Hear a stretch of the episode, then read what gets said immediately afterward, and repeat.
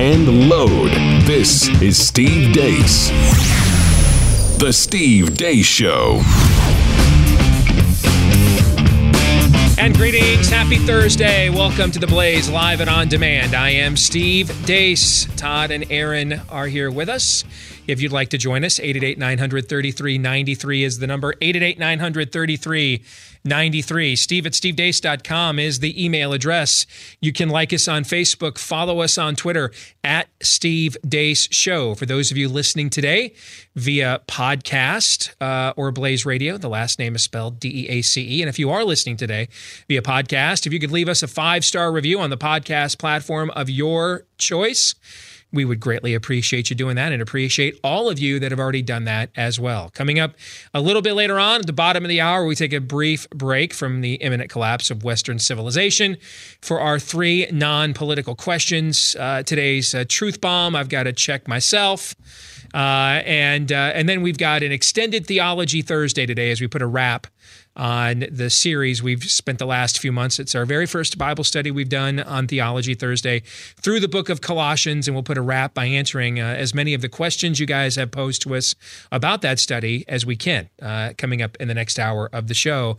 And, and speaking of uh, a little theology, there are some countries around the world that don't want uh, to let their people uh, study some real theology. They are what we call closed countries, meaning they have closed their people off uh, to the scriptures, to God's word. They don't want them inspired and motivated to throw off their own sin. Why? Well, because people that do that think, you know, now that I'm free of my sin, maybe I, I don't want you to, ha- you know, be free to impose yours on me anymore, right? So these are tyrannical regimes. China, um, uh, at least they're tyrannical when it comes to religious freedom. Uh, and then you look at North Korea, Somalia, Iran. Uh, our friends at Back to Jerusalem, uh, they're based in communist China. And what they want to do is take God's word to every close country between China and Jerusalem. And they've got a neat way of doing it. They've uh, taken the word of God, they've put it in an electronic form for download that is small enough uh, to sneak it past the gatekeepers in these various countries.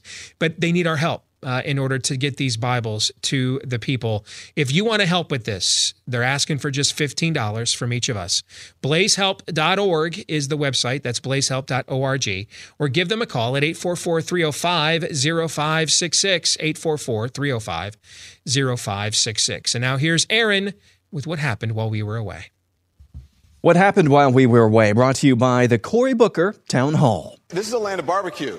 It is. And you're a vegan. I am. What's that like? Adam Schiff is having a bad day. Your willingness to continue to promote a demonstrably false narrative is alarming. The findings of the special counsel conclusively refute your past and present assertions and have exposed you as having abused your position to knowingly promote false information, having damaged the integrity of this committee and undermined the faith in the United States government and its institutions. All nine Republican members of the House Intel Committee called on the collusion monger to step down as chair of that committee. According to the Federalist's Molly Hemingway, USA Today's David Mastio rejected a piece on the media's Russia failure because it was sourced to other outlets that actually got the story right and not the quote unquote mainstream ones that failed to get the story right. In its place, he ran another Russia truther piece. Everything's fine here. Just keep on moving. Senator Tammy Duckworth, ladies and gentlemen. I know that Donald Trump never deigned to put on the uniform. Bone didn't stop me from serving, so let me clear something up for him. He and the GOP should not keep claiming to care about our national security and our military if they keep ignoring the crises that are sapping its strength and putting Americans at risk they keep doing this, more Americans will have to go serve in places as a result of the effects of climate change. Wait, what? I know that Donald Trump never deigned to put on the uniform. Bone spurs didn't stop me from serving, so let me clear something up for him. He and the GOP should not keep claiming to care about our national security and our military if they keep ignoring the crises that are sapping its strength and putting Americans at risk they keep doing this, more Americans will have to go serve in places as a result of the effects of climate change. Okay, then. Kim Foxx, the Cook County State Attorney, spoke to the media yesterday.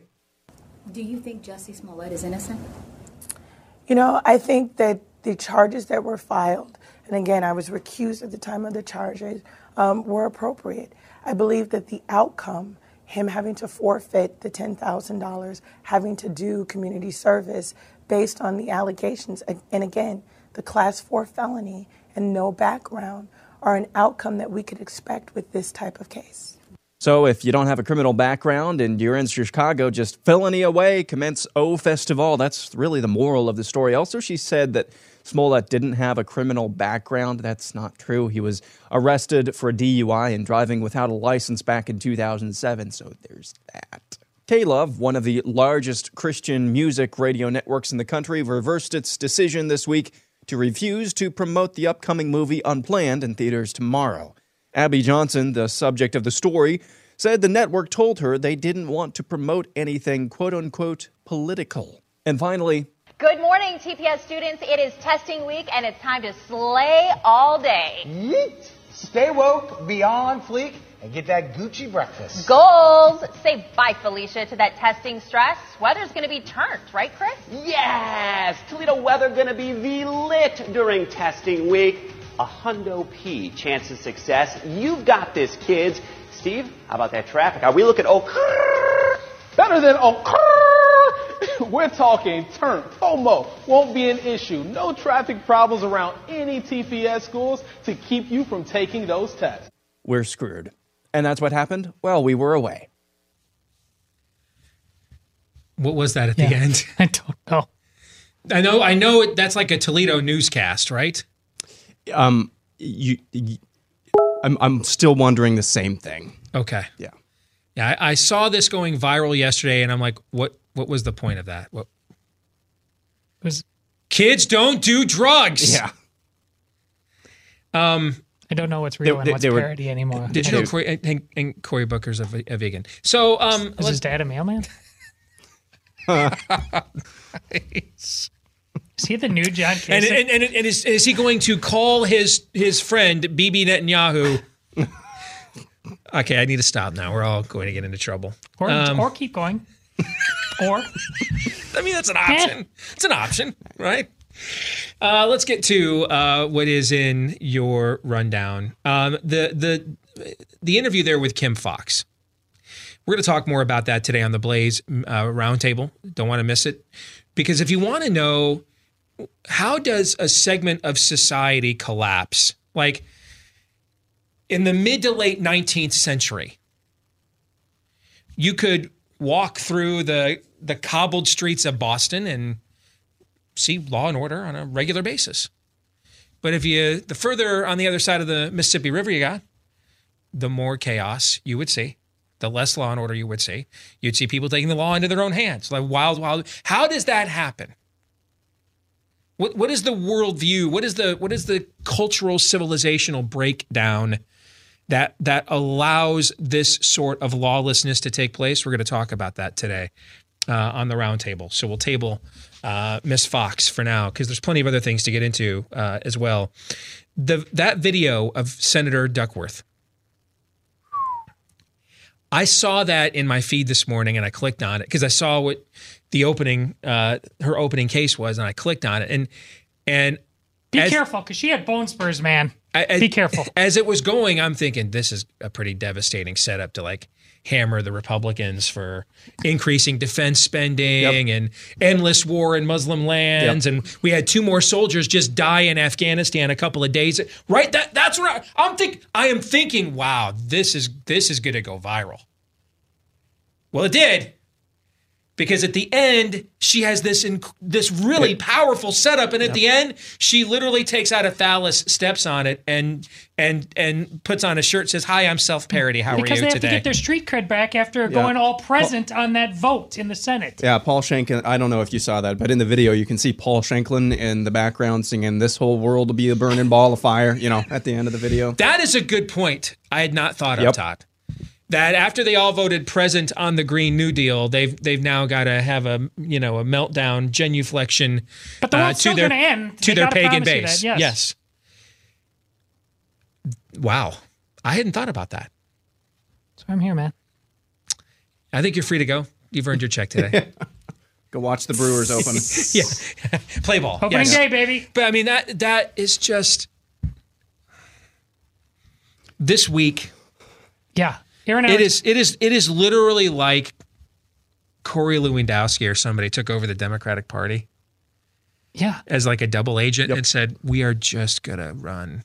We're just gonna create Trump 2020 campaign well, commercials." and it's crazy. We were talking about freaking Tr- Trump has actually been quiet. I know. It's if this goes on by his standards. By his standards. Yes, by his standards. And and, and at this point, we're our standards of- are of course. We're looking for Of any course. sign of adulthood here. Of yes, course. Yes. But th- th- this is a landslide in the making. If it could go on, I- th- it's guys, unbelievable. If the military, let's you know what? Let's do the worldview thing that kind of is our show's specialty. Do you understand that she's telling you that the that let's let's table the ridiculousness of this assertion aside and take it seriously for the sake of her argument. She's telling you that according to her worldview, the goal of the U.S. military is to fight is to fight climate change. That that's that's a fundamental goal of of the U.S. military is to fight global warming. That's well, and why we built the military. And she's saying global warming, not the human condition, not human sin, is bel- is, Yes. is the a priori principle beneath the world's problems. Right. A lot of the places we have to go and fight are in what kind of environments? Like what kind of environments Afghanistan? It's mostly what? Sand. Like what kind of environments most of Syria? Desert. Yeah. See where I'm going with this? It's like two dots to connect. That was it. Yes. Yeah. So so it's going to be hotter in the desert?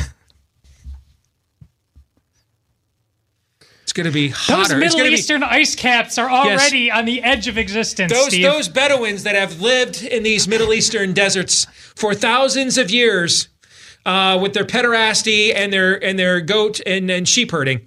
Um, if, if, if we dial that, if that thermostat hits three more degrees, it will provoke them to ungodly forms of debauchery Yes. and barbarism And that the U.S. will have to be deployed and respond. in an otherwise reasonable land. Yes.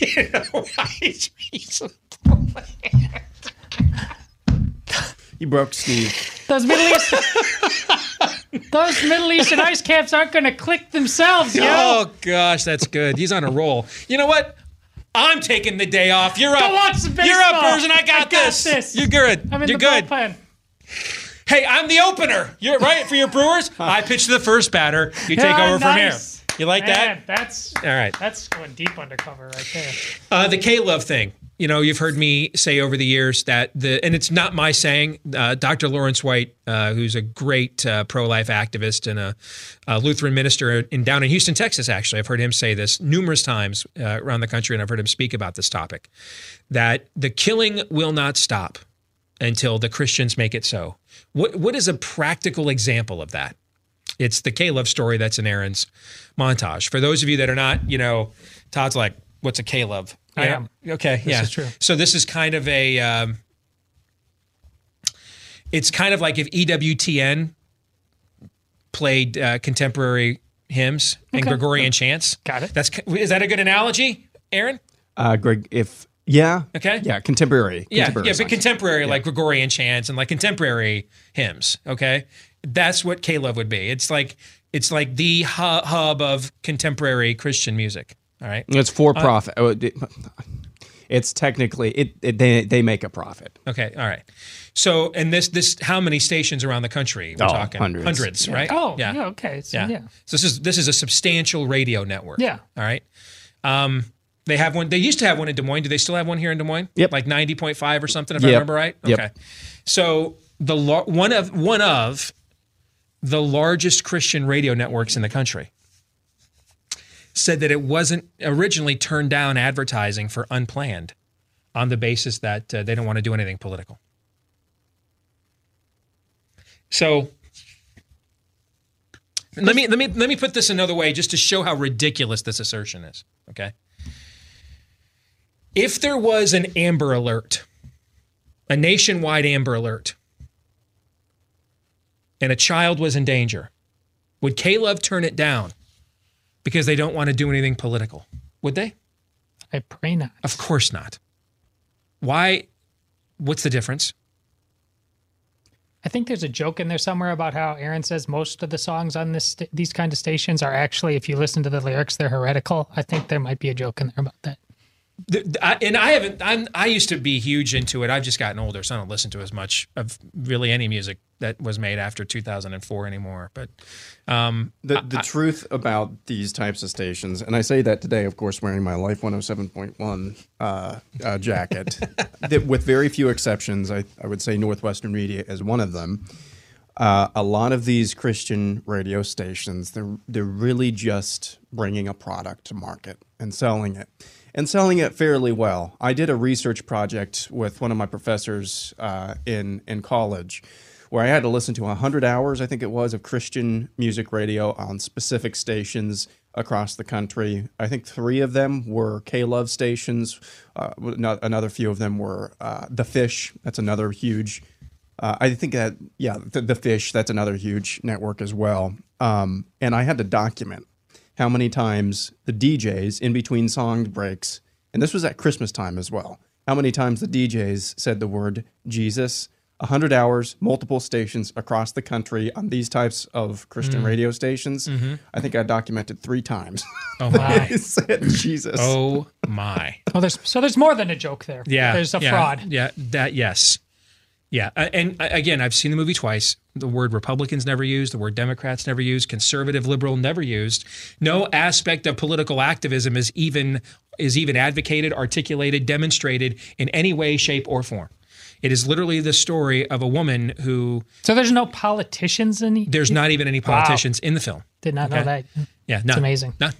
Um, the, this, the the the movie is literally about a woman who used to believe that killing children was good and okay until she got exposed to what she was actually approving of and and how that changed her mind. That's why the tagline on the poster is what she saw changed everything.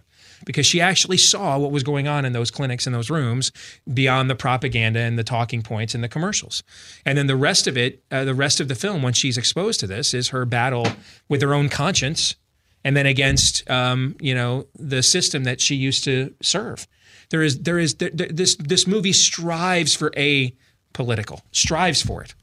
You know, I can just tell you, knowing the filmmakers as well as I do, I know that they wanted to avoid those sorts of things because they knew they would get pushback from organizations like K-Love when the movie came out and they needed their help to promote the movie. And so, you know, I, I guess here's where here's where the good news is is K-Love reversing their decision is indicative of the fact that there is there are still 7,000 people in Israel who haven't taken the knee to Baal yet. Yep. All right, Abby put out the Clarion uh, call on her Facebook page, and enough people responded that K-Love said, "Yeah, you know, we, we can't. We look like you know, fiends. We can't do this."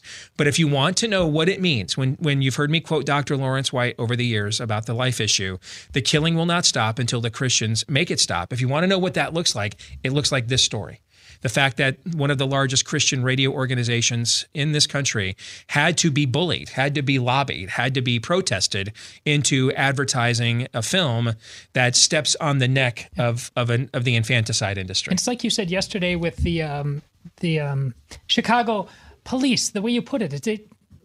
Oh hell no! How many times in your life as a Christian do you have that moment and that resolve? And if you aren't having this them cannot a lot, stand. yes, Yeah. That's the issue really. Where do we where do we say this cannot stand? Where does Gandalf say you shall not Right. pass? Right now we don't have an answer to that. You know, and if you you know all of those church fathers, apostles, disciples, um all of those people were martyred for a reason, folks. And it was and, and you want to know what the reason was? They had a moment where they said, "Ah, hell no! This shall not pass. We no, this this cannot happen. We're drawing a line." Uh, That's why there's martyrs, and I think subconsciously we know this, and that's why we don't draw these kinds of lines. We we don't want to. We're not. Too many of us are not willing to pay a penalty for our Lord, who paid the ultimate penalty for Preach, us. preach. and and that's if you believe you know i i i'm believe in the sovereignty of god. It is fundamental to my theology. Well if you believe in the sovereignty of god um and if you believe in a church triumphant that not even the gates of hell will prevail against it when you look at the the the, the existence of evil in the world and try to reconcile it with those two other assertions, you, you, the human mind struggles to make all those things add up. There is one formula that makes them add up. We have as much evil as we are willing to tolerate. We have as much evil as we are willing to tolerate. One of the verses in Colossians, the book of the Bible we just finished studying, um, actually, no, I take it back. It's in Galatians. Do not be deceived. God will not be mocked. A man will always reap what he sows. We have as much evil as we are willing to tolerate. We are willing to tolerate this evil, thus it exists. Yeah. That's the, that that's the reality. We have as much evil as we are willing to tolerate. And it's, I mean, that should be sobering. Anytime we hear that, it should be sobering because we always t- talk about the culture and that's outside and that's, you know, outside our bubbles and our silos. Uh, and we always talk about the, um, you know, just the, the wretched mess that is Western culture. And everything we say about culture in this, in its state is probably true. But when we put it in the terms that we just talked about for the last few minutes, um, it turns it back around on us uh, what does it say about us that we're willing and able, apparently, to put up with this type of evil in our world? What's that say about us? That's Mm-hmm. why it should be very sobering. All right. Final thing I want to get to in your round in your in your montage is the situation with USA Today and the Federalist, and um, this this is I, we are beyond bored with liberal media watchdogging kind of stuff on this show. I mean, you asked me today, hey, you have an idea what you want to do for the Blaze Roundtable, and I I only gave you one one direction, and what was it? Anything but media watch. Yeah, and yeah, I'm just I'm kind of I've I've had my fill of it. And you know that cuts me deep when you say that because I'm just kind of I know. kind of my jam. I know, you know, but I got you. But I, you know, if we're just going to provide snide commentary to it and not push back against it in reality with policy, then you know, we're a fan board. This is a you know, we're the we're the Michigan message board and they're Ohio State or vice versa, or the Cubs Cardinals or Yankees Red Sox, Duke North Carolina. Pick your rivalry. You know what I'm saying? That that's really what it is. You know. But the situation with here with USA Today, I think it rises to a different level because I'm I'm familiar with Dave Mastio. I've known Dave for years, um, and I have uh, written for USA Today in the past. In fact, David Mastio is how I got to write for USA Today. Uh, he came. He used to be the uh, David Mastio is not a liberal. David Mastio came to the USA Today, and I've not spoken to David about this, and I've actually spoken to David in several months. Right, so I want to state that as well. Okay, but um, uh, and that's just because business wise, you know, our, our interests haven't aligned. There was no falling out, or as far as I know, everything's good to go and friendly. You just don't keep up with people all the time. But um, um, Dave Mastio used to be the deputy op-ed page editor at the Washington Times. Okay, one of the Yeah, not a liberal. yeah, right? one of the larger conservative newspapers in the country. And because he has ties to Iowa, his children live here. Uh, he listened to my show. He got me writing gigs. Uh, got a, me a writing gig for the Washington Times that lasted for for several years. Um, then he went over to USA Today when the Washington Times had uh, a lot of uh, financial problems. Uh, he went over to USA Today, got the job there, and when he saw what the Des Moines Register, uh, you know, with Gannett Underling, um, that's the parent company for USA Today. When he saw what they did to me when they hired me to be a columnist, put it on the front page. We've told that story before, and then punked out and never gave me a reason why, and then pretended like they never even hired me. Okay, when he saw what they did, he said, "Hey, I'm going to give you a much bigger platform than that." I have submitted columns to USA Today that he's ran on going after the gay marriage issue and attacking uh, the the rainbow jihad for they're not really for marriage equality because why aren't they defending polyamory? Poly, you know, why? I mean, he he has given me the green light to run things that when I submitted them, I didn't think they would run. I've even told I've even told you in in years past they're not going to run this, and they ran it. Okay, I'm I'm giving you all this background because I think you need to know that, in my opinion, what happened here with the Federalist is not your typical. This is this is even to me this is this is more potentially more disappointing than what happened with the guy that the Atlantic hired from National Review. Uh, who am I Kevin thinking of? Williamson. Kevin, yeah, because that was always an outlet it was shocking for them to go outside of their doors to bring him in. In many respects, what happened to Kevin Williamson is what the Des Moines Register did to me. They thought, hey, we need to get a conservative. They hired one, found out he was actually a conservative. Uh, you got to go. This is different, though. And, and I'm, I can attest to the fact of, of David's professional integrity. I can attest to the fact of um, his personal belief system and that he has provided me. You go to US Today, search my name. You're not you're not you're going to find some things in there that are really culture warring, and he published them. Um, David is not some liberal media hack who's unfamiliar that Andrew McCarthy, who was one of the sources the Federalist cited, is the former U.S. Attorney for the Southern District of New York. Fairly credible source. Yeah, this is not Fair. gateway pundit Okay. here. Yeah. All right. Very credible. David David understands all of these things. David would know who all of the people are. He would this isn't again some liberal media hack, okay? So when I saw this story, here's what it told me. And it made me sad. What it told me is they're going to close ranks industry wide. Whatever pretense once existed of accommodation of alternative views, because what this what this tells me is David Mastio's fallen on a sword for a job, in my view. I don't I don't David Mastio would make this choice. This is a choice being made above him, and um, this is this is now the entire fourth estate. Basically, this is a shunning, really.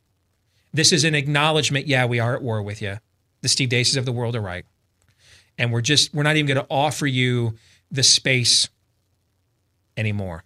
You're you're you're beneath contempt that we don't even have to pretend to entertain you, even when you've been proven right. Which this would be an easy this would be an easy bone to throw the Federalist. Do your victory lap, and then tomorrow go right back to your your hack. No, no, no, because we're not doing hackery. We're doing opposition. We're not doing fake news. We're we're doing uh, an invading Armada's narrative. That's what we're going to do, and it makes me sad because having because knowing David and having some experience with the inner workings there, having written for them many times over the years. Um, I know that this is not your typical liberal media drive-by hit. This is a Borg-esque assimilation, and resistance is now futile. And that story, when I saw it this morning, and I saw his name being bandied about, given how I've known the man for almost ten years, and um, that's Yeah. this is the end. I mean, fire up, fire, fire up the Jim Morrison. That's a sign. This is the end. Any alternative viewpoints will not be accommodated any longer. Period. Now, and, that, and and it's no coincidence. Happens the same day the Economist labels um, Ben Shapiro. Ben Shapiro, alt, target of the alt right, as an outspoken Jew and sometimes critic of Donald Trump. They labeled him alt right today. Okay, they're done pretending, guys. And and we're out here. We're in red unitard and pitchfork time. And Todd, it makes me sad because I I know I can promise you, Dave Mastio fought back probably against this for as long as he possibly could. But in the end, the orcs are coming over the ridge and they just have overrun the Shire. I've never heard you say this much about uh, him before, but the, he's me for 12 years at the Des Moines Register. It sounds like to some, I, and I'm trying to pull them back from the ledge and the, all the conversations I have, and they won't be pulled back. And so, uh, t- told you, told all of you this. What you just saw is. Uh, Instead of shadowy Palpatine, you know that he just he just full on put the cloak on. He said, "I, am the Senate." That's exactly right. Yeah, yeah. So understand if they're overrunning the Dave Mastios of the world, he was one of our last lines of of reason, one of our last lines of professionalism in that arena. So if they have if they have overrun him now, then what are they going to do to you, brother? That's right. It's over. That's what it means. More in a moment.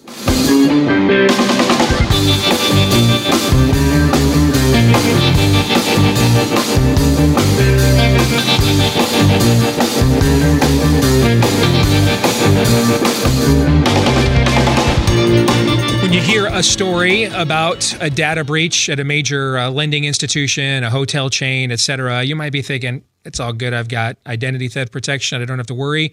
And if you don't have identity theft protection, you should. And props to those of you that do.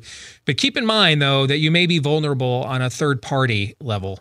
Uh, for example, where do you do business online? And even if they can't steal your identity, they now have scammers do uh, the information that you use to verify your identity uh, at third-party, you know, places like you know a, a lending institution where your home is kept, or maybe you know the the website in your county, your state, where your home's title is kept. And because they've got courtesy of that data breach, they might have the last four digits of your SOCH. They might have a middle initial, a maiden name, um, you know, a checking account number. Again, the kinds of things you put into, uh, a, you know, into a server uh, when you go online and do business to verify that you're you. They then verify they're you. Um, where your home title is kept online, they forge a signature, and and now this is one of the scams sweeping the country. We've been telling you about how many of these cases uh, the U.S. Attorney's Office in Manhattan had found recently. Uh, we've told you about the story involving this couple in uh, suburban Philadelphia whose home kept getting put up for sale by some dude in North Carolina.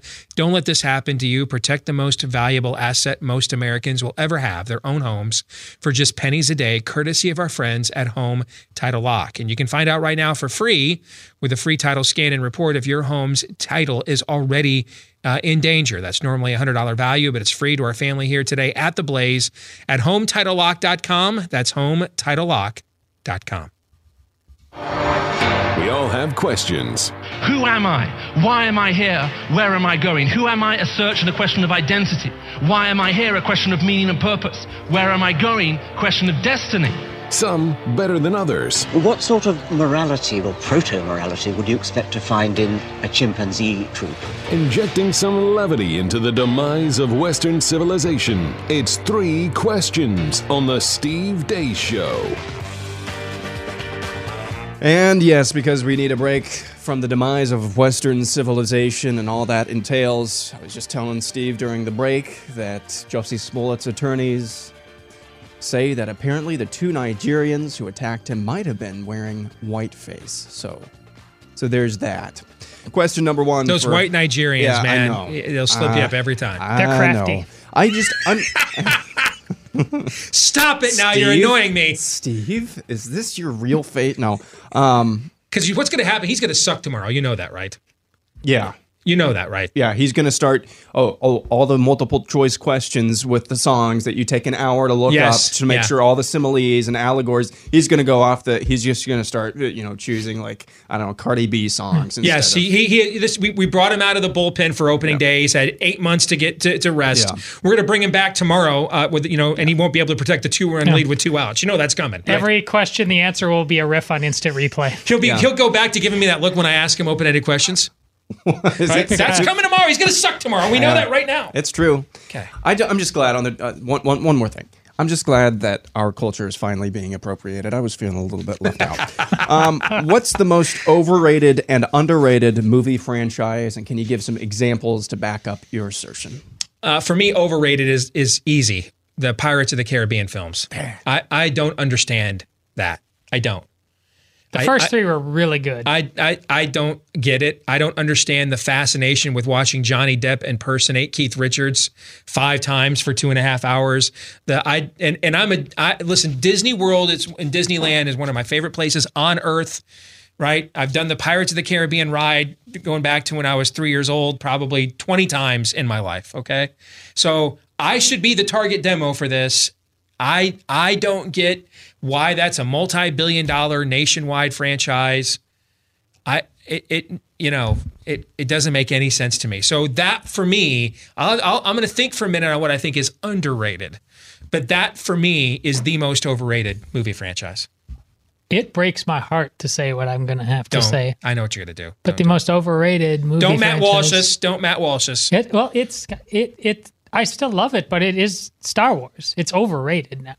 I mean, it has enough of a catalog that it's just flat out. Todd's going to be tweeting obscure bourbon recipes with Walsh later today. Yeah. And, and the Beatles suck and U2's bad. Yeah, here we go. Yeah, go ahead. None of that will happen. But I mean, you you, I, you you know it's true. You know. Were you, know- Milli Vanilli now? Girl, you know You it's do- true? You do. No, I Yeah. don't know it's true. This, this is hurt. How This can a force of nature be overrated? That's like, you know, tornadoes It's are overrated. artistically, it's overrated. Compare that to Marvel. It's just not even. The- see, here's the thing though. None of those things would exist without what well, Lucas no. originally did. Well, okay. I thought we were just talking. uh, How many components am I supposed to take into this? Any I want to, all of them. Well, I mean, you can talking give any about- answer you want.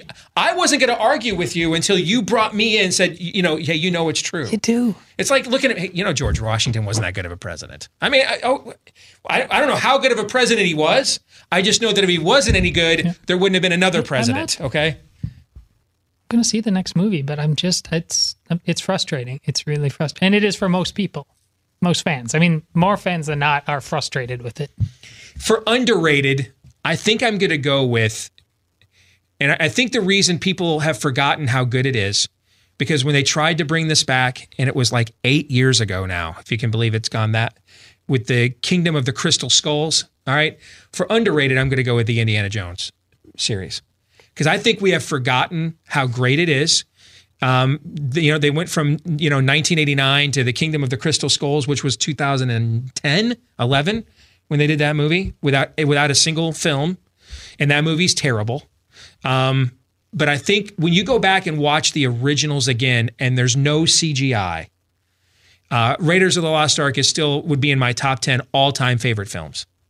Uh, I think we have forgotten how great that that series, the first three um, in in that series, how great they truly were. And I think they've been kind of lost in the shuffle with all of the modern technology and the stuff that we have today. So I'm going to say that I think Indiana Jones is a franchise. I think that's underrated. I will. s- The, uh, there's been three versions. The third was not good, but the first two are are very very underrated in my uh, estimation. I, they're kind of they're not much talked about, but I, I think the uh, the first two Narnia movies are just outstanding. Yeah, I agree. Yeah. Um, loved them. My kids love them. Uh, I, I, I kind of never quite understood why they didn't seem to grab the consciousness like the Lord of the Rings movies uh, did. Um, I mean, they're not perfectly apples to apples, but I just think they nailed both of those. Yeah, they're getting rebooted by Netflix, by the way. I heard that. Yeah. But before everybody freaks out, because Obama, you know, like partially owns Netflix now, um, it's uh, Lewis's estate is overseeing the Ah. production of these, like they did with the Walden Media productions as well. So I would say uh, over. I was going to do Pirates of the Caribbean. I just watched. I just watched the fifth one. Yeah, it was the fifth one a few months ago, and it's like, um, that's it's all of the characters, none of the charm of the first one. The first one was awesome. Uh, so I was going to say Pirates of the Caribbean, but I would say in the totality of the series, uh, the first two were uh, off the chain good. The last two were terrible, and the totality of the series is just, I think, overrated. And that's Shrek. Love Shrek one and two. I agree with you, actually. Three and four are just utterly The first, horrible. the first Shrek would be one of my top 15, 20 movies ever. Yep. But I agree, they got progressively worse after that. You're right about that. Oh wait, no, no, no! Never say four is bad around my wife. I'm seriously. Shrek she'll, goes fourth. She'll cut you. Three is anath- Three is anathema, but uh, man, uh, two in the introduction of Puss in Boots, it's uh, it's outstanding. And, and Puss in four- Boots is better in the Shrek Christmas special. Two was the Yeah. two was the introduction of Puss in Boots. Yeah. Yeah, two. Yeah, That's no, what he said. that's what I said. Yeah. Oh, okay. I thought she said three. And four, and then four makes a comeback. Three is this weird Justin Timberlake plays himself in the movie. Basically, it's it's not it's not even close to the other three. Interesting.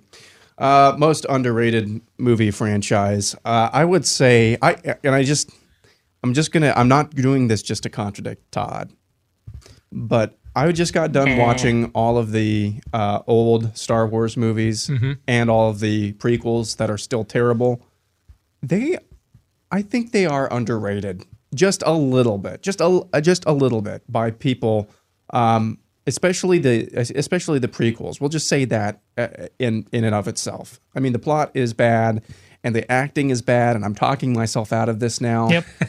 But no, it's as far as actually setting up the worlds. And Yeah, we're actually closer introducing- than you think. Introducing um, new uh, new worlds and new concepts. You know, expanding the universe a little bit. I think the prequels did that really well, a lot better than a lot of All people three did of us could go back and watch those prequels and have the same like the the nub of something great is there, Yes. and you just the last time I watched episode one, I thought, I this is so much worse than I thought it was. Yeah. And the last time I watched episode three, I thought this is a lot better than I remembered it being. Yeah. So yeah. Uh, let's see. Next question. As we uh, move on with three questions, and I open up my phone. Uh, family and faith matters aside, What's currently at the top of your bucket list and why? Um, you mean in terms of things? Definitely. You do before you kick the bucket. Um, I would like to experience a uh, a Michigan Ohio State game from the sidelines in Columbus when Michigan wins. And I know it seems like well they don't they used to win there every frequently. They just haven't done it since the year 2000. But I would like to know what it's like to just how cool it would be to receive all of that hate Mm-hmm. and all of that vitriol and then just to walk out of there with you know Cool Moe Dee how you like me now with a mic drop you know with your favorite team singing the fight song on their turf so i think i'd go with that I would like um, travel in general, just having the cash to just yeah, let's take this trip. But particularly uh, at some time uh, in a, a really cool part of the world t- to experience uh, either the uh, Olympics or the World Cup. Just the coming together of the world in a moment uh, of of genuine. Hey, it's like it's the it's the version of what Steve and and Kurt do. Uh, we're just we talk sports uh, and people coming together, letting the other garbage go, and just compete and appreciate your fellow man and let the best man win, or woman win. Mm-hmm. I would like to actually climb something or do something that involves physical activity that's actually impressive. Like climb a mountain or something. Mhm. That would be nice cuz the amount of time and training you would actually would actually require and to say that you could do that, I wouldn't do want to do mm, you know Mount Everest and walk by all the dead bodies No, no. going on the way up. but- i want to make sure i thought we were choosing things that are potentially achievable that are like realistic what are you saying just you like- You're, you're a shut-in who makes coffee tables. That's what he's saying. Would you like to refine that point? i'm just i'm just messing with you Speaking man of I'm sorry. no. Uh, let's see. Final question. Uh, say you did have the cash to travel, Todd, um, to do whatever you want, or Steve, or myself. If you had a fully uh, a fully paid, inclusive vacation, all inclusive in vacation for you, your wife, your family, but it had to be somewhere outside of the United States. What are your top three destinations and why? okay you want to go first and I'm I'm probably going to be boring uh, about this, but it's it's definitely Israel. It's definitely uh, Rome. Well, let me now let me think on my third. I'll tell you where I'd want to go. Okay. Australia. I want to go to the Outback someday. Mhm. Uh, New Zealand. Uh, I think that would be a really cool country to visit. And probably Japan as well. Although that country is a little crazy and weird. It, it does look like a cool place to visit, though. At I, any rate. please, I I know I like to think about. Please give me the best ugly American answer Yeah. ever to this question. We gave you lots of time. yeah i'm i don't know i was I was None of them. None. I was kind of thinking Maine. Um, Canada, California. oh, now that's that answers some four dimensional chess. My first two would be your first two. Would be this. I'd have the same first two that you would have. Uh, um, uh, it would be Israel and it would be Rome. Uh, probably for the exact same two reasons that you would give. Uh, I the debate for me would would also be over the third. Um, and you you you both said, or actually, Aaron said, the two places that it would be a debate that I would debate. Um, I I, I would be fascinated to see uh, what life is, you know, the Far East. So you mentioned uh, like Japan, Yeah. like a Tokyo. Yep. Um, I think I'd be fascinated to go to a Beijing and and just get an idea of what what life what does it look like with materialism western materialism on the outside? And secular tyranny kind of underneath all of those external trappings and to get an idea of uh, frankly what the future of this country looks like probably minus revival.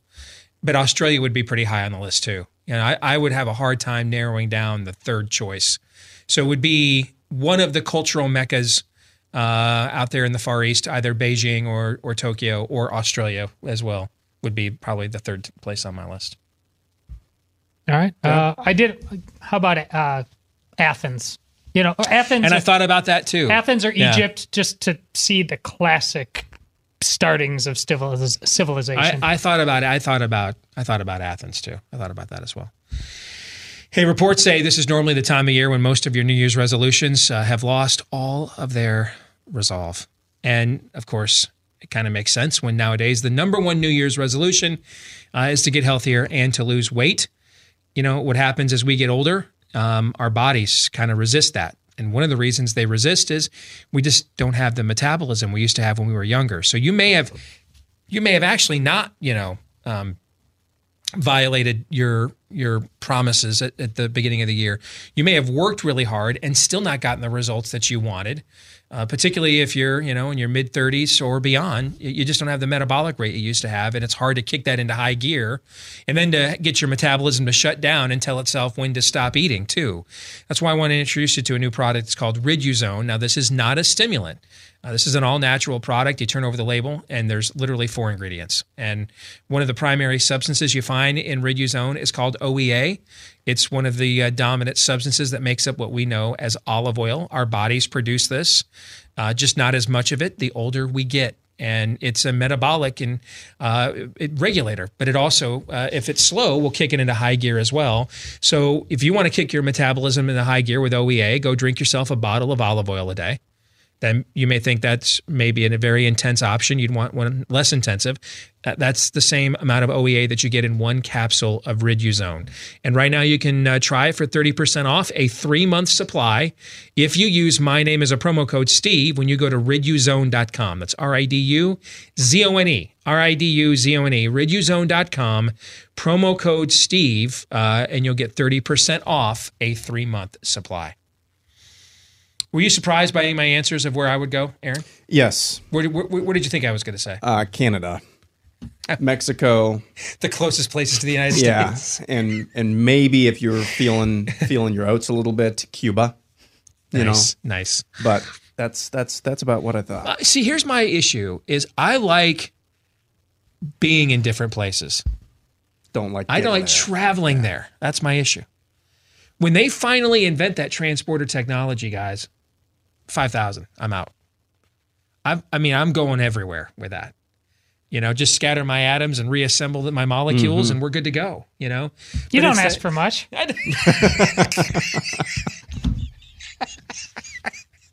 I really am, man. I'm a low maintenance guy. I'm a simple fella. All right. I just don't want to have to get from here to there. I just want to be wherever I want to be instantaneously. yes. I just want astral projection. That's all I want. What, is go- what the hell is going on around here?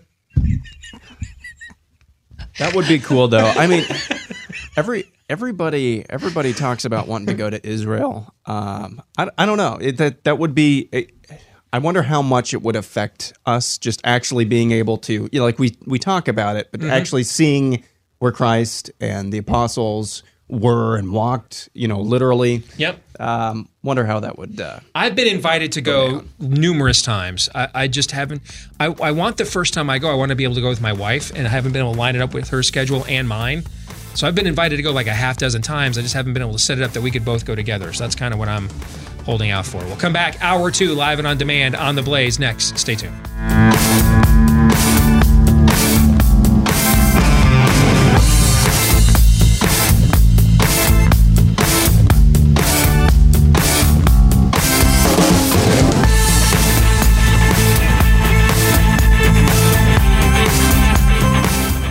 Greetings. We're back with hour two, live and on demand on the Blaze. 888 933 93 is the number. Steve at stevedeace.com is the email address.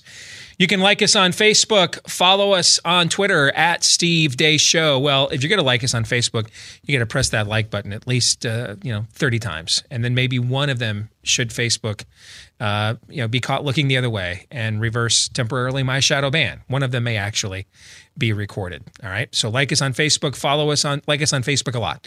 Uh, follow us on Twitter, uh, and if you are listening today via podcast, if you wouldn't mind leaving us a five star review, we would greatly appreciate that on the podcast platform of your choice. Thank you to those of you who have done this already. We're going to get to theology Thur- theology Thursday coming up here in uh, just a little bit, and we'll do a wrap of the series we just uh, walked through with the audience uh, on the book of Colossians. I, I just I, I got a couple of emails though I got to share with you from a guy named Michael McCann, lives in Raleigh, North Carolina. Send me a note first 10 minutes into the show. Todd is on fire today, right?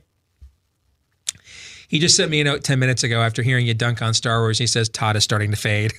that was great. Tough, tough but fair. Tough but fair, Todd. So that last slider didn't have much of a break. Michael says might be time uh, for Captain Hook go out to the mound and uh, and to pull him. Uh, I kept my promise. Uh, uh, by the way, uh, Aaron, I did bring you uh, my bo- that bottle of from dawn to dusk. It's in my bag. Oh, that's good. All right, from our friends at Brickhouse Nutrition. All right, so I'm gonna let I'm gonna share that with you.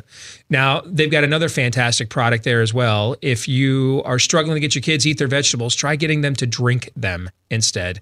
Uh, with a fantastic new formula that is an actual food called uh, from our friends at Brickhouse Nutrition Field of Greens. All right. Uh, this is one scoop. Uh, put it in uh, any water based drink. I will mix it in my teas sometimes, stir it up, and you're done. Uh, not a whole bunch of chemicals, uh, a bunch of additives, preservatives. None of that stuff is in there. Uh, this is real USDA organic fruits and vegetables. So you're going to get all the antioxidants, the immunity booster, the antioxidant power, the prebiotic, probiotic stuff that's missing from a lot of your uh, stripped bare of their vitamins and minerals food that we eat today, heavily processed. Uh, and you're going to get uh, all that stuff put back in there uh, with Field of Green. So no more excuses uh, that uh, hey, I can't get in my field, my fruits and vegetables anymore. And the cool thing about this too is it tastes great. Uh, but it doesn't have you know all the sugar of those uh, you know naked drinks that uh, kind of have some of the same ingredients, but also have you know 300 grams of sugar to go along with them. If you want to try this, uh, you can get 15% off your first order if you go to brickhousesteve.com right now. Use my name Steve as a promo code to get that 15% discount. Brickhousesteve.com offer code Steve for 15% off your first order when you check out at brickhousesteve.com. All right, let's get to today's truth bomb brought to you by my new book, Truth Bombs Confronting the Lies Conservatives Believe to Our Own Demise, endorsed by several people you like more than me. Uh, ben Shapiro, Dan Bongino, Mark Levin, Matt Walsh, and of course, Glenn Beck. You can pick up your copy wherever Kamala Harris's books are sold. Or if you don't want to have to find out where her book is at, because apparently that's where mine gets placed in the bookstores, just go to Amazon.com, pick up your copy today. And if you've had a chance to read it, and if you liked it, if you would uh, leave us a five star review uh, at Amazon.com, we would appreciate that as well. So I got to drop a couple of truth bombs on myself today. All right, a couple of fact checks. I made a couple of errors recently that that need to be corrected. All right, the first one I I must say, and this isn't my attempt to you know pass off the blame. This was my faux pas. I misspoke yesterday. I meant to say NASA. I said another word beginning with NA that's loosely affiliated with the or that's loosely affiliated with the term NASA and said the word Navy instead. Okay. Oh no. All right. But I am I'm hoping you guys just felt bad for me and didn't pile on. But when I said yesterday that, you know, we talked about what's unconstitutional, what's anti-constitutional, I mentioned the word Navy's not in the Constitution. I meant to say NASA. Navy is in the Constitution. One of you, and I forgot his name, dang it, corrected me like five minutes after. Props to you. Should I be disappointed that I don't have like 25 corrections in my inbox of that? Or do you think they were the audience was just trying to be nice and let that miss miss that malaprompt slide, do you think? Yeah, I, well, I don't think they really. Oh, it, it wasn't fighting words or anything like that. It was just it was a minor point of the conversation. I I just I'm not sure whether I should have gotten actually more criticism for that, given the subject matter. If you know what I'm saying, right? Like I would, I kind of hope that if I made it a habit of claiming stuff wasn't in the Constitution that was, that my inbox would blow up with people saying, you know, basically Jane, you ignorant slut, right? I mean, I, Mhm. I, I, I, I, I'd kind of like that to be the reaction. I'm a little disappointed we only got one of those. So, my bad. The other thing, too, is if you know the lovely Miss Elizabeth Gentle in Huntsville, Alabama, and you have an interest in her career, uh, you're part of her friends and family. Uh, she, of course, was the reporter that brought the world the the the genius, the brilliance that is Antoine Dodson and the bed intruder. Maybe one of the greatest, um, the greatest acts of journalism in recent memory. Check that. The greatest act of journalism in recent memory. I bought into an urban legend that she was fired for that. And it turns out that's fake news too. That she still is working at that same station. Somebody got fired for one of these stories. Yeah, in Huntsville, Alabama. Well, it wasn't it wasn't Elizabeth Gentle, who is and should be for the, this momentous work a worldwide sensation. So, Well- I wanted to make, correct the record on that. Todd brought the uh, um, brought the whip in today, so it's time for the 50 lashes. Do you think if we did that live, that bait would click itself? I think that bait would click itself. I think I could get unbanned. I think Facebook might move me up to 108,000. Fif- 50 Follows. lashes a week for If, 2,000. if, if, if we 2,000 likes. incorporated me getting whipped, I think Facebook would unshadow ban me for that, don't you? Yeah, Most drippings to the poor. Sure. Yeah, yeah. Drippings to the. nice. All right. So, Theology Thursday, we have uh, spent, I went back, we started this last August, by the way. Holy cow. Yeah. We started this last August, this uh, study on uh, the book of Colossians. Yeah, we took some. We took some break. detours, breaks. yeah. We had Christmas vacations and other things, and Thanksgiving. But yeah, I mean, we we spent with you know some detours. We we spent six months on this book. Okay, and for those of you that are new to the show, we've had a, a we used to it used to be called Worldview Wednesday, and then we decided that we were gonna when we went into 2018, we were gonna make worldview the dominant um, premise of the program on a daily basis and and then it became Theology Thursday. And so we were going to instead of a broader um, worldview conversation, we're going to have a more specific the- theological one.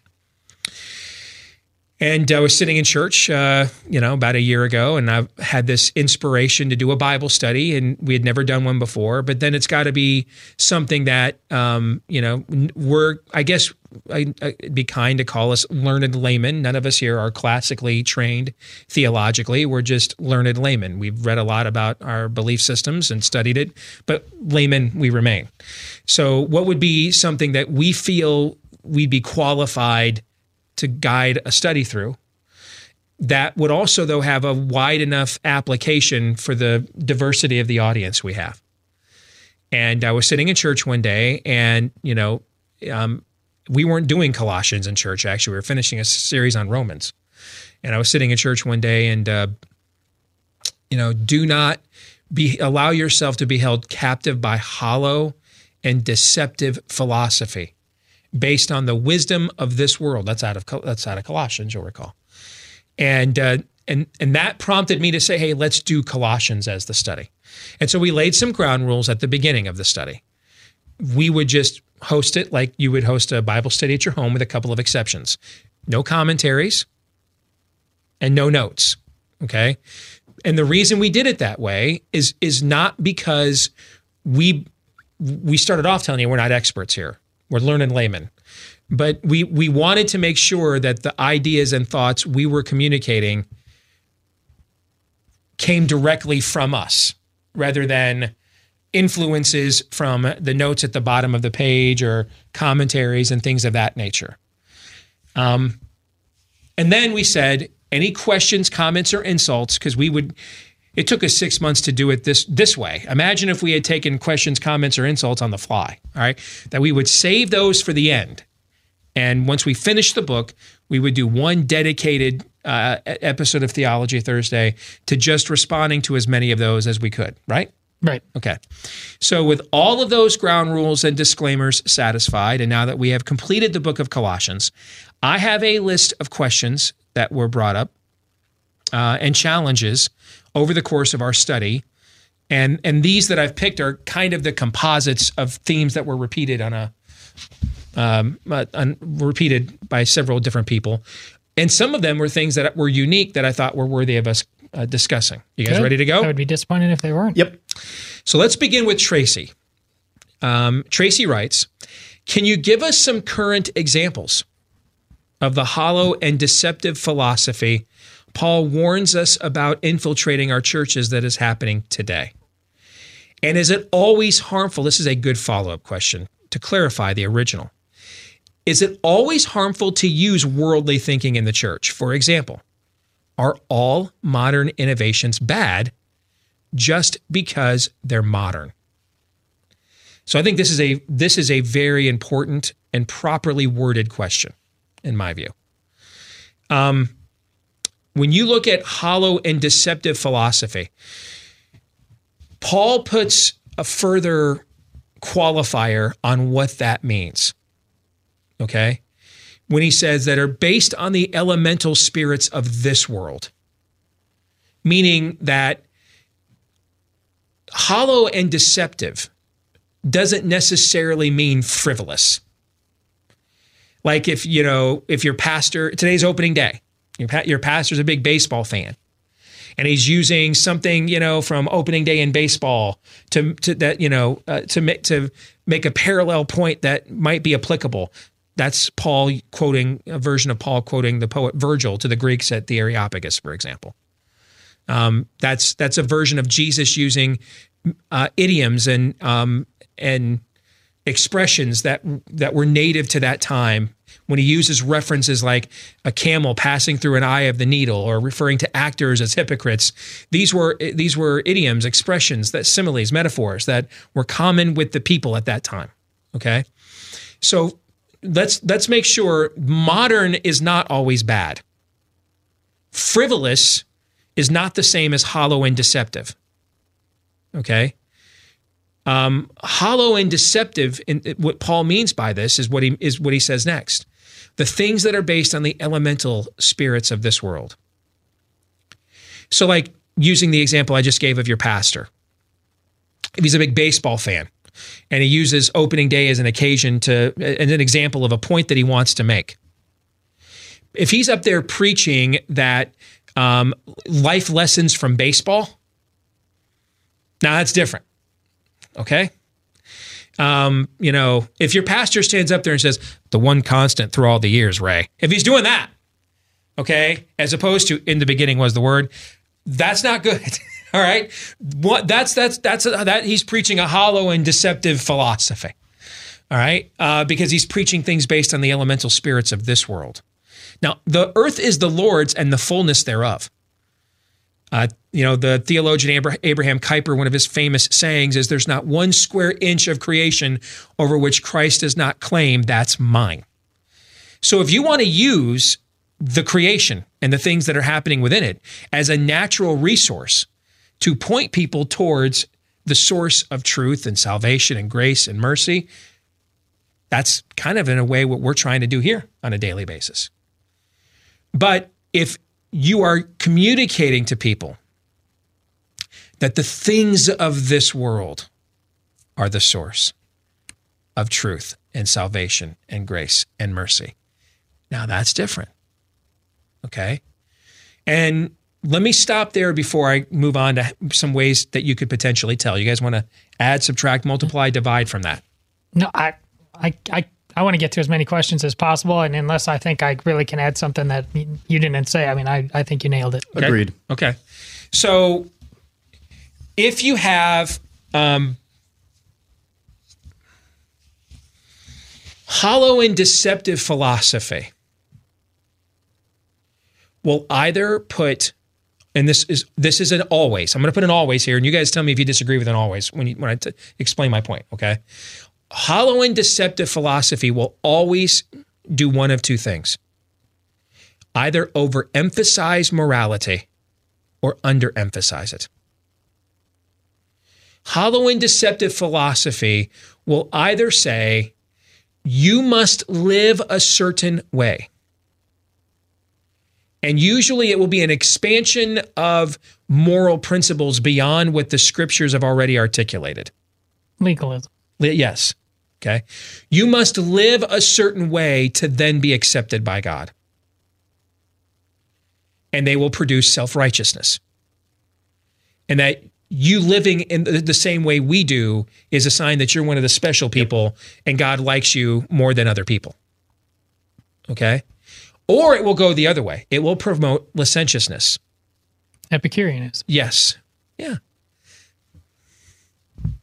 The Catholics. I told you I'd pop in when I Yeah, had every now and then. Every now and then. Every now and then, we're just dropping some catechesis on us. Every now and then. Yes. Epic, uh, epic, uh, uh, he, he pronounced it right the first time. That was great.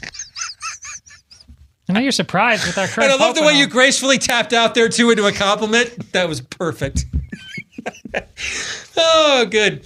So if if now I'm I'm being careful here because um if you are of a certain Orthodox Christian bent that believes in the perseverance of the saints, that you can't lose your salvation, you sometimes get accused of preaching antinomianism by your detractors. You sometimes get accused of saying, well, you're telling people they can live any way they want. And, and God will be okay with it because they're already saved. When I when your answer would be, no, you would live differently because you're saved. All right, it- that it's a false choice. So I'm trying to be careful here. On the other hand, if you come from an Orthodox Christian view that believes you can lose your salvation, you would be you would be accused by your detractors of preaching, hey, I've got to make these moral decisions minute by minute, or I could I could you know God could kick me out if I blow this one right here, right? I'm not saying that because that tension doesn't exist in hollow and deceptive philosophy. Hollow and deceptive philosophy is not attempting to properly find its place within God's command. Hollow and deceptive philosophy is altering God's commands. Hollow and deceptive philosophy is saying, well, actually, God's even altering his commands for us. That's what I mean. So, self esteem, for example, two words you won't find anywhere in the scriptures. In fact, you are the in the Old Testament, you were to make sacrifices in, as a as a picture of the penalty of your sin, and in the New Testament, you are to metaphorically die daily in recognition of your sin.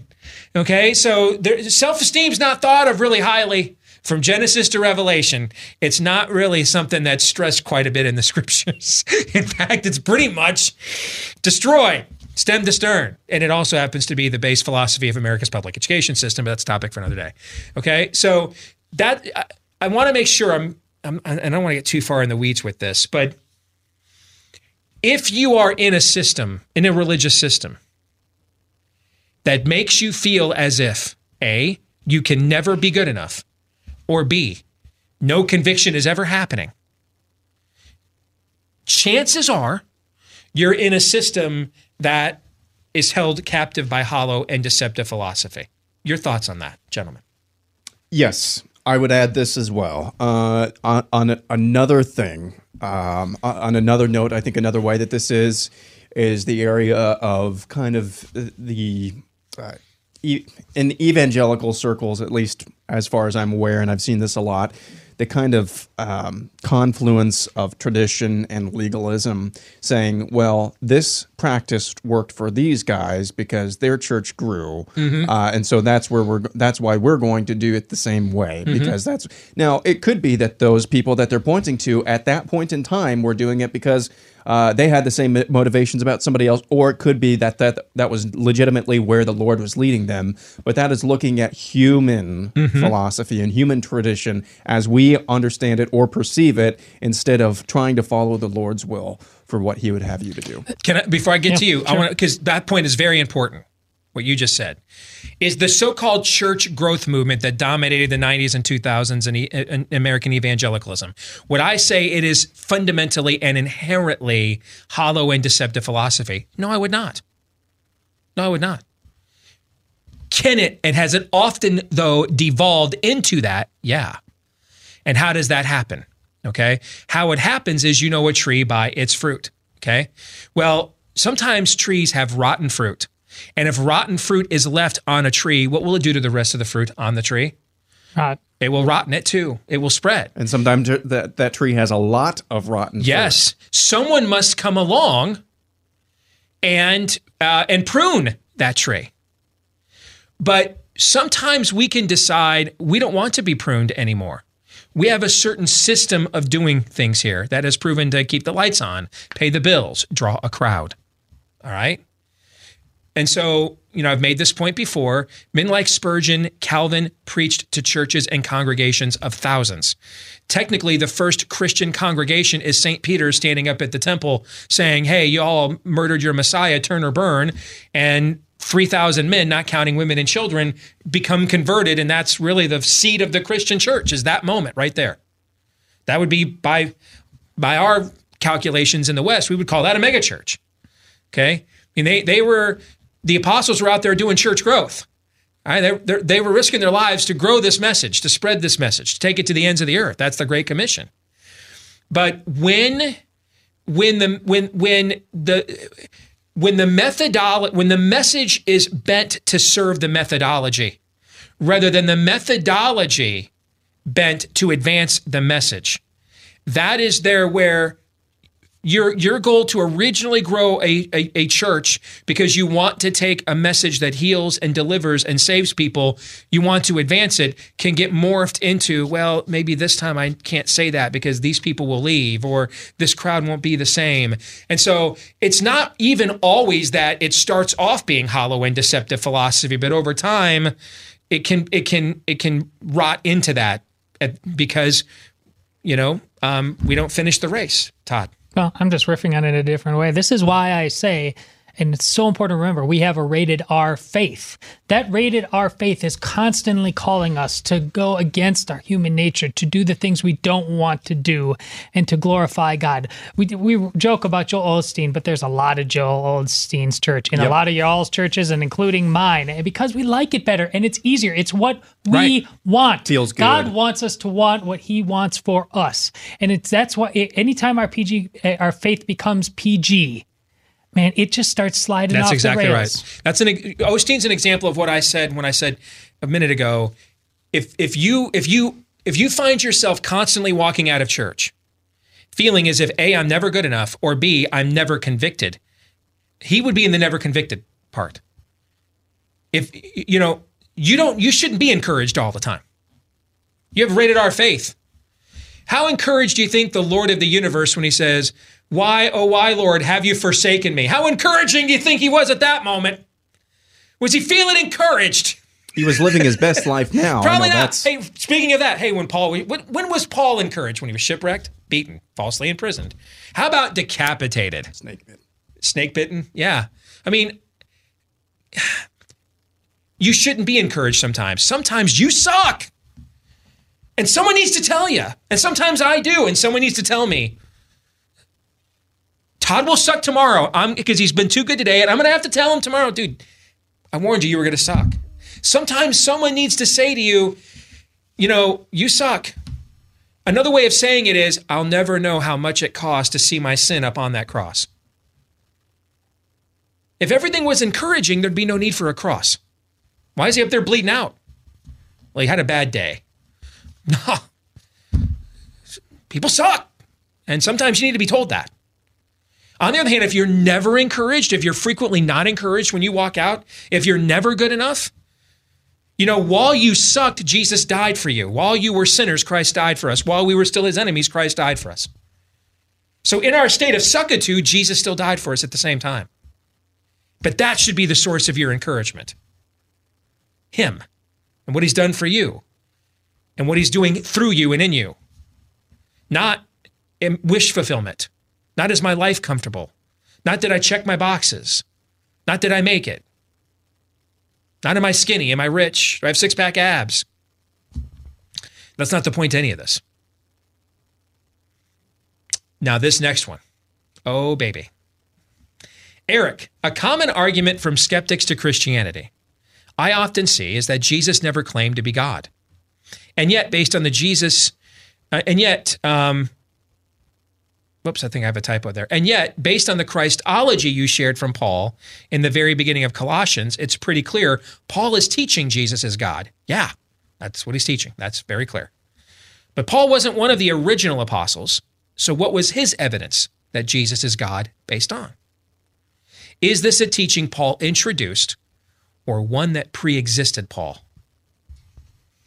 That that's that's good questioning. Well, there's a there's a lot of scholarship uh, about this even more broadly than this one question. There was there was the Church of Jesus, and then there was the the Church of Paul, and never Right. the twain shall meet kind of Right. thing. That's out there, and it has been for a the, long the time. The red letter thing. Yeah, unless uh, um, uh, unless it was in, it's in red letters, we don't, you know, and that was the Jesus seminar thing from the '90s, for example. Um, the teaching that Jesus is God absolutely predates Paul, and it's in the Gospels. Um, the Gospel of John. I mean, if you're going to deny the divinity of Christ, you essentially have to remove whole books from the New Testament. Many of them are epistles, I would agree, but absolutely at least one of the Gospels, you just have to remove it whole cloth. Next week, we're going to do um, a, a- we're going to do a, a, mess a theology Thursday on a part of Scripture that most of us are familiar with, whether we're religious or not, because we've heard the story. But I think it has a unique contemporary application that I want us to address. Okay, but with contained within that part of Scripture, we're going to talk about next week in the gospel. It's from the Gospel of John. It's about the woman. It's about the adulterous woman. All right, but but contained in that actually is a context. Is Jesus is going to Jerusalem for the festival of shelters. And and during during this time he has rhetorical and verbal flourishes and confrontations with the religious leaders who don't believe he's the Messiah. And he says things that sound odd or metaphorical to us. And and and they are metaphorical, but not in the broad way we think today 2000 years later in the West. But they were much more specifically metaphorical. Remember the whole debate at the beginning of Christianity is just Jews arguing with Jews about whether Jesus is the Messiah or not. Most of the Bible is written by Jews. Most of the people that spread the gospel were Jews. Jesus himself was a Jew. Most of the people that didn't agree that he was the Messiah were also Jews. So this is largely a Jewish argument until Paul has the has the the the ministry of the Gentiles and starts taking it uh, to the Greek uh, Gentile world. But at the beginning, this is an explicitly Jewish argument: Is Jesus the son of David? Is he the son of man? Is he the Messiah or not? That's the argument.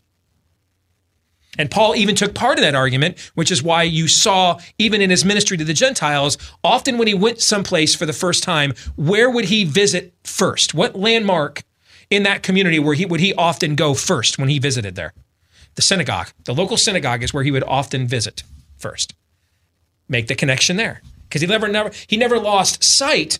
He never he never lost touch with the Jewish aspect of his own heritage, his own upbringing. He saw Christ as the fulfillment of that heritage and upbringing, that he was the Messiah. What he what the scriptures that he knew as the Torah were pointing towards him. Well, in this argument in the Gospel of John that is taking place, Jesus makes references that to us seem poetically metaphorical, meaning they're eloquent. But to the audience he's speaking to, they're a different kind of metaphor. They are specific religious metaphorical. And that was the source of the debate. And it goes to the answer to Eric's question. We'll talk about that some more here when we come back. Stay tuned.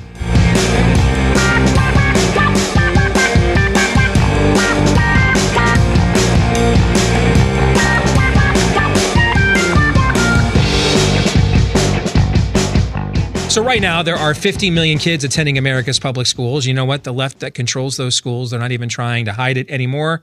They made it clear uh, that their intent is to indoctrinate our children into their ideology. And it's not just the ideology, but real world skills are suffering now too reading, writing, arithmetic, American history.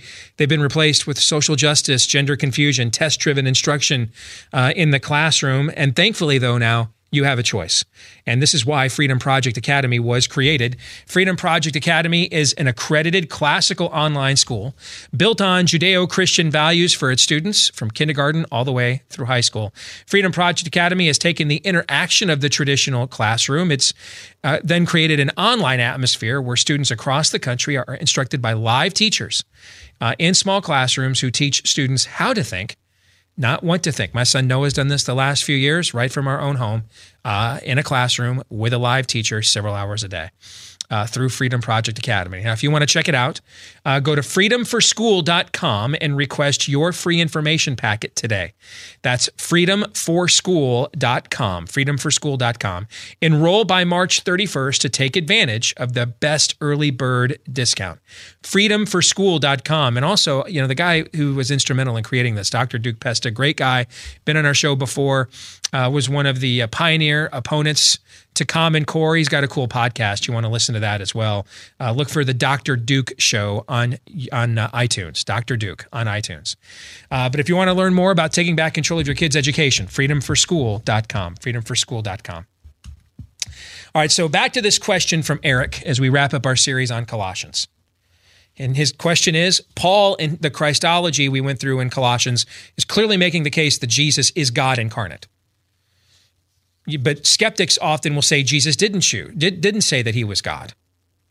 And the and the reason why this is important too, well, A is because it goes to the character of Christ. Like you can't kind of say he was a good moral teacher and then at the same time turn around and say, but he just lied to everybody about, you know, who he really was and or or didn't disclose to everybody who he really was. Those those things aren't congruent. And and the other reason this matters too is because you'll hear people drop canards like, well, Jesus never talked about uh, homosexuality. Well, actually, he did. Uh, in, one, in one of the Gospels, he said, "You have heard it said, the Creator created them male and female, and for this reason, uh, you know, a man will leave uh, his mother and father and cleave to his wife, and the two will become one." Quoting the words of Moses uh, from uh, from uh, the Pentateuch. So he did talk about the issue, but that notwithstanding. Uh, if you believe Jesus is God, then uh, then you, in, in, a Trinitarian worldview, every time the subject is uh, the, these moral subjects are addressed in Deuteronomy, Leviticus, anywhere from the from the Old Testament to the New, that's Jesus addressing those things. There's there wasn't from a from the Christian the Trinitarian Christian worldview, there isn't the God of the Old Testament and then the God of the New. Okay, they're the same God. All right. Hear, O Israel, the Lord your God, the Lord your God is one. Now I know non-messianic Jews have a different understanding of what that one means from a Christian perspective, that's how we interpret that Shema to me. Okay.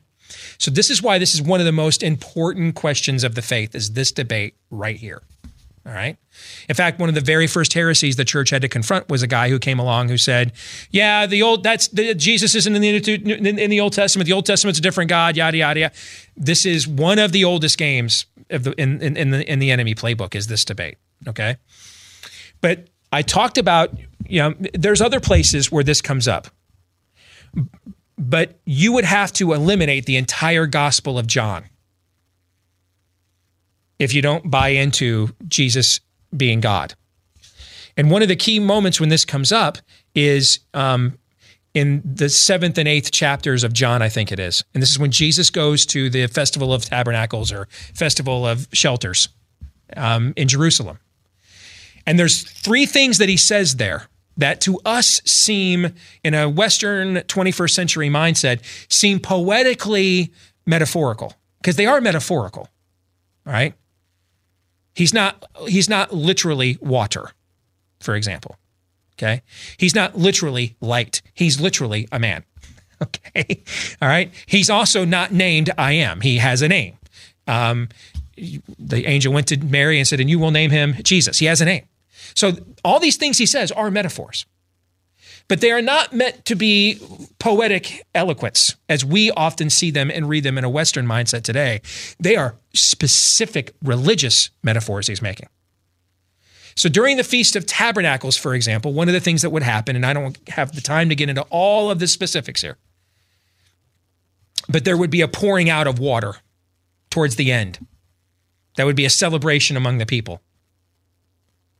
It is during this moment, during this moment, that Jesus stands up and says, Whoever comes to me will have life giving water and will never be thirsty. He is saying that right that you're witnessing here, that you're rightfully coming here to celebrate perennially, is a metaphor pointing to me. I'm not the metaphor. That is. That's what he's saying. That's, an, that's a reference to me. I'm that water. in term in terms of effectual what that what the metaphor of of this ritual represents. I'm the embodiment of it. One of the things that went on during the Feast of Tabernacles, it was called, I believe it's called the Illumination. And if there's any Messianic or non Messianic Jews in the audience and I'm getting this wrong, you know, spank me and I'll correct the record. But I got to do this on the fly with the time we had remaining. And what they would do is they would light up the temple at night, illuminate it. It's during this that Jesus says, I am the light of the world. He is saying a metaphor is happening here, but your tradition is the metaphor. I'm the incarnate of what this all means. You have it backwards. I'm not the metaphor. You're doing the metaphor for me. You've been doing these metaphors in anticipation of me coming. That's what he's saying. And then later he says, before Abraham was, before Father Abraham, the father of many nations, but particularly and most specifically the Jewish nation. Jesus says, Before Abraham was, I am. Now, if you go, go back way into the Old Testament, and Moses, and God is speaking to Moses through a burning bush.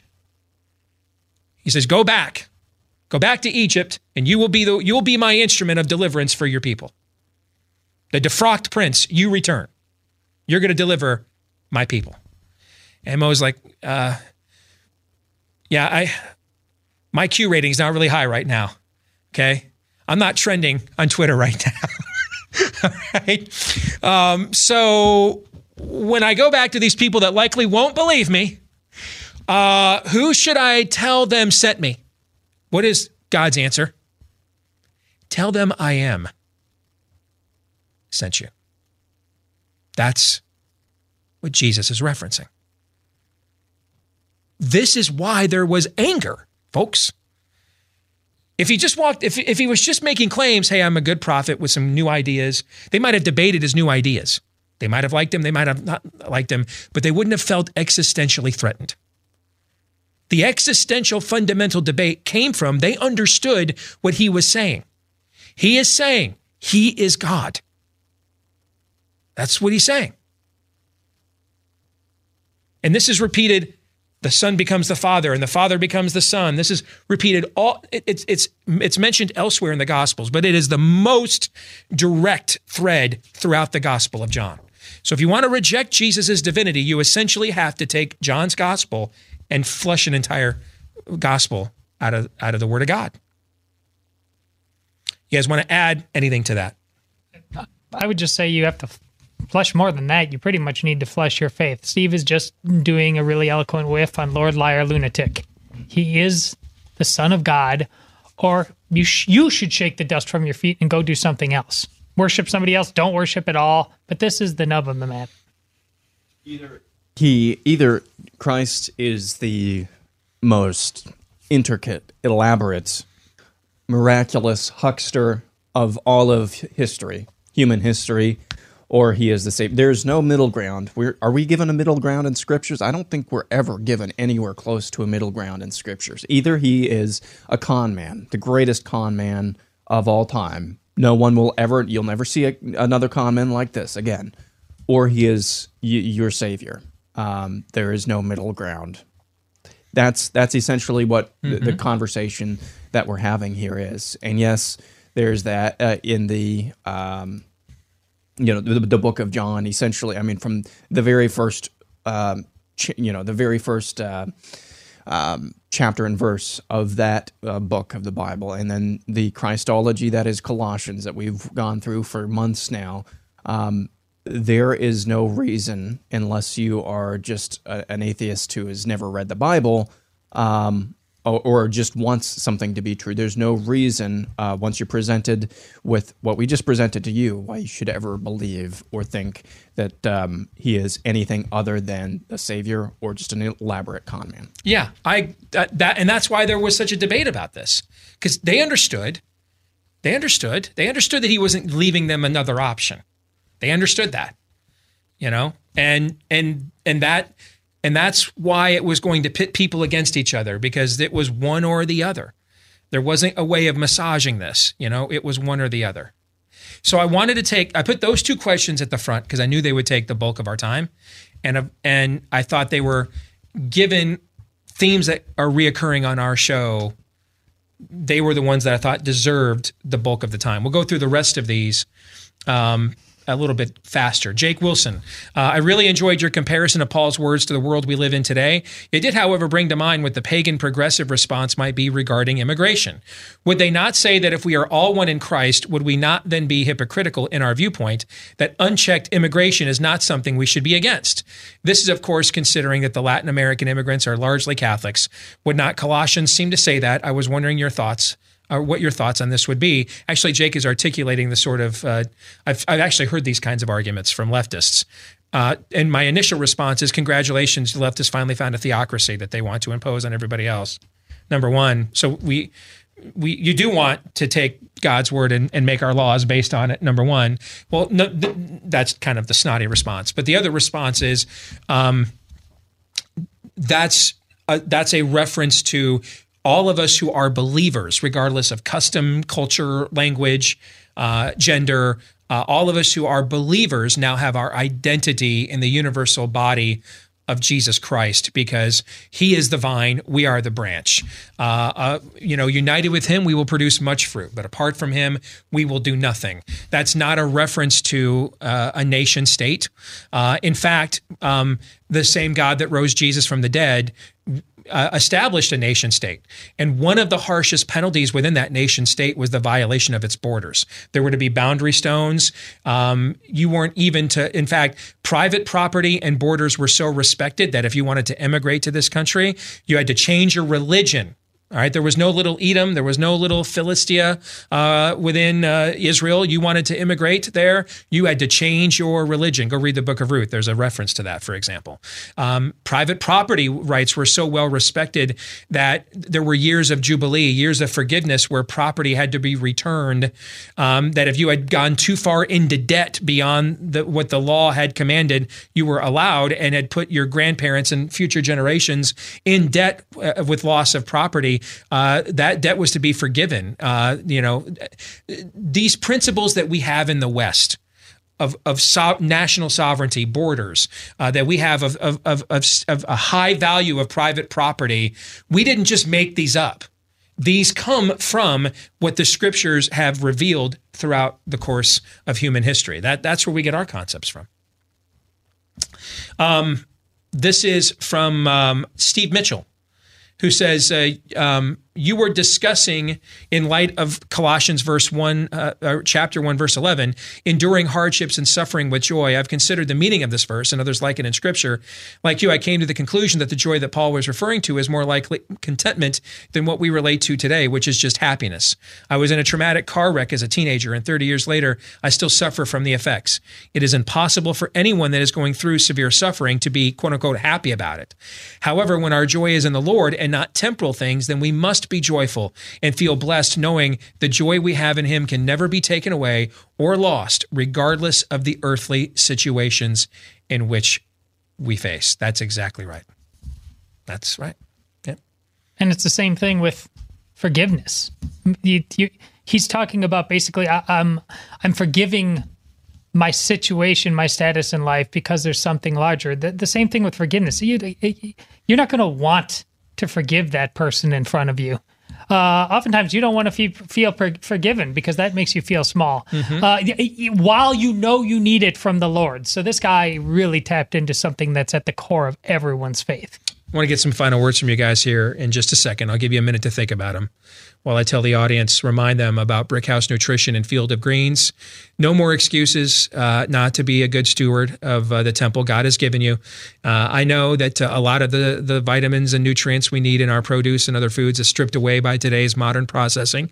And that's why the, uh, the fantastic team of physicians at Brickhouse Nutrition put together this groundbreaking formula known as Field of Greens. Uh, one scoop in any water based drink, uh, and uh, you have real food, real USDA organic fruits and vegetables that uh, include the antioxidants, the immunity boosters, antioxidant power, prebiotic, probiotics, missing from so much of our diets today. Put it back in your lifestyle with real food from our friends at Brickhouse Nutrition, and it's called Field of Greens. If you want to check this out for yourself, right now you can get 15% off of your first order when you use my name, Steve, as a promo code at brickhousesteve.com. That's brickhousesteve.com, promo code Steve for 15% off your first order at brickhousesteve.com. So, final thoughts as we put a bow on our study of Colossians, gentlemen. My my final thought is that you just uh, spent, like Steve said, since August, hearing two Protestants and one Catholic uh, doing a beautiful riff on mere Christianity. Uh, one house, many rooms. Uh, I think you you learned a valuable example on how this can and should be done. Uh, the the Bible is a weapon, indeed. It's a weapon against evil. Uh, but too often we're using it as a weapon in the hands of very inexperienced Yosemite Sams who are trying to hijack that weapon for purposes that have nothing to do with serving the king of the universe. That's all we tried to show you right here. How do you use this beautiful gift given to us via God to serve him and to love him better? And hey, no one does that better, if I do say so myself, in this genre of media than this show right here. We started this back in August, as Steve mentioned at the outset of this hour, and we've gone through a lot of in-depth study on on the book of Colossians. Obviously, taking that long of a time and that many shows to do it. We've thrown a lot of terms around Christology. Todd dropped an Epicureanism earlier on the show, and a lot of intricacies that are really good if we put them in the proper context and are enriching, hopefully, for us on a on a personal and um, an intellectual level, but on the practical spiritual level. I hope that as we went through the book of Colossians, and it is Christology, it is the study of our Savior. I hope, I hope that it is summed up most succinctly in the very sweet song, Turn Your Eyes Upon Jesus. Turn your eyes upon Jesus Look full on his wonderful face, and the things of earth will grow strangely dim in the light of his glory and grace. I hope that that, you know, it, it is good to be stimulated by our faith on an intellectual level. I hope that our spiritual, like our spiritual attitude, is summed up in that very first stanza of that song, or that the, the chorus of that song. I really hope that that was accomplished at least in some small way because when our eyes are on our Savior, the rest of the things that we talk about, the Jussie Smolletts of the world, the Donald Trump's Twitter account of the world, those things don't go away, but they're diminished. I hope that's what we accomplished in, in taking a look at this series. I want to thank everybody for being patient as uh, we uh, muddle our way through uh, our Bible, first Bible study here on the show. Thanks for tuning in here today as well on the Blaze. Don't forget the Blaze Roundtable coming your way later today. We'll be back at it again tomorrow. Until then, John 317.